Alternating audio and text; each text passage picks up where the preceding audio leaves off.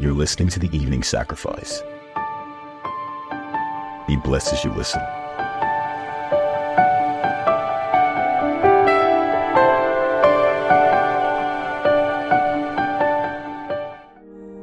Praise the Lord. Hallelujah. Lord, we just thank you for this evening again.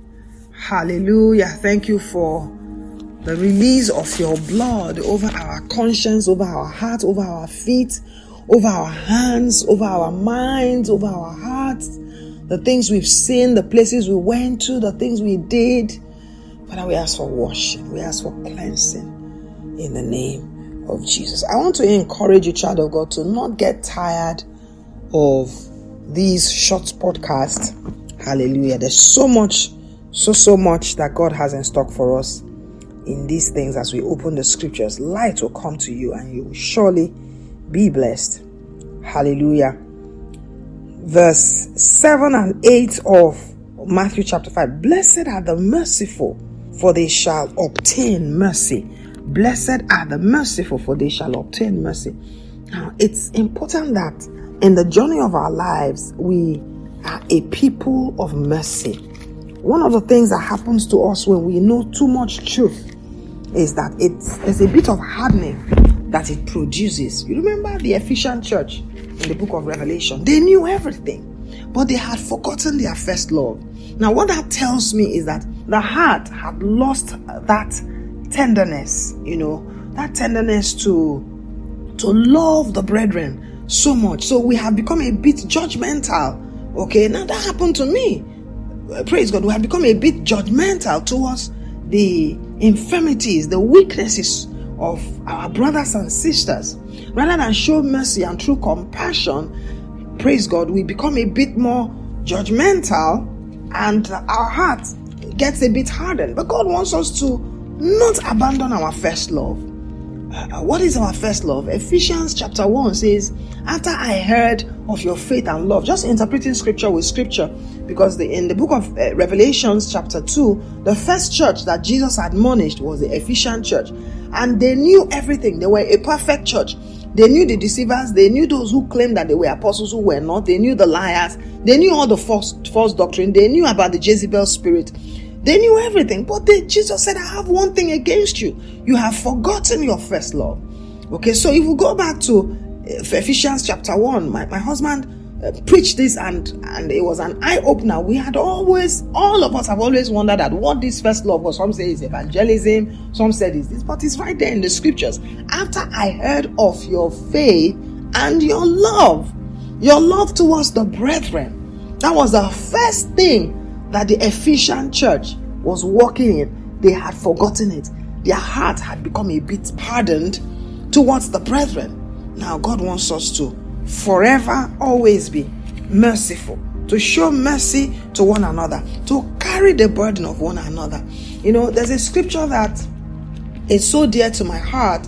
I've forgotten exactly what where that scripture is right now. I think it's in the book of Timothy or Titus, I'm not sure, where Paul was talking about the household of Stephanas. And the Bible says that this household of Stephanas, they endeared themselves with the need of the saints. Now, all the needs that the saints have was their passion. They carried the needs of the saints on their shoulders.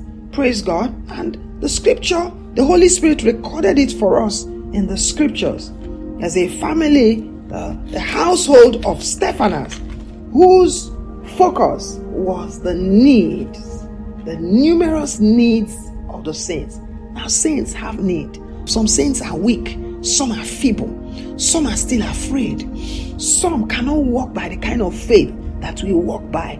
Some are genuine children of God and genuinely struggling with sin in their lives. Now, these ones, all of this group, they need to be fathered, they need to be mothered, they need to be nurtured into faith, they need to be carried by those who are strong. Praise God. Trust in the Lord that these would be our the beating of our hearts would walk in these vibrations of the heart of God. This is how God's heart vibrates. God's heart. Bible says that the path of the Lord is truth and mercy. So if one is walking on the path of the Lord, don't take truth alone and leave mercy. Let's let's remember mercy. Praise God. And always remember to show mercy. Now I know that one of the things that have discouraged many believers is sometimes when when you want to show mercy, brethren bite you badly. Brethren, they treat you so badly, use you. use you so badly. You know, you feel like a wet rag sometimes. Used used rag, not wet rag. Some rags are wet, but they are not used up. But you see, when a rag is used, is worn out, the fibers are torn, any little pull, it just tears apart, it just scatters. That's how we feel sometimes. And because of that, we shut our hearts and shut our doors. No, no, no, no, no, no. I won't listen to this story and I won't hear this type of thing. My brother, my sister, we've been through there. We've, we've journeyed in that path. Praise God. But the admonition of the Lord is keep your heart open, keep your heart tender. Hallelujah. Judge every case by the Spirit of God. Rather, grow in discernment. Learn discernment. Ask the Holy Spirit questions. Don't do things by your strength. Don't give because you have. Praise God. Don't do because you want to do. Don't do because ask the Spirit of the Lord. Particularly when you don't know the, the, the depth or the seriousness or the not not seriousness right now. The other issues surrounding the matter. You don't you have no you don't have complete information. Now you can get that information from the Holy Spirit. Praise God.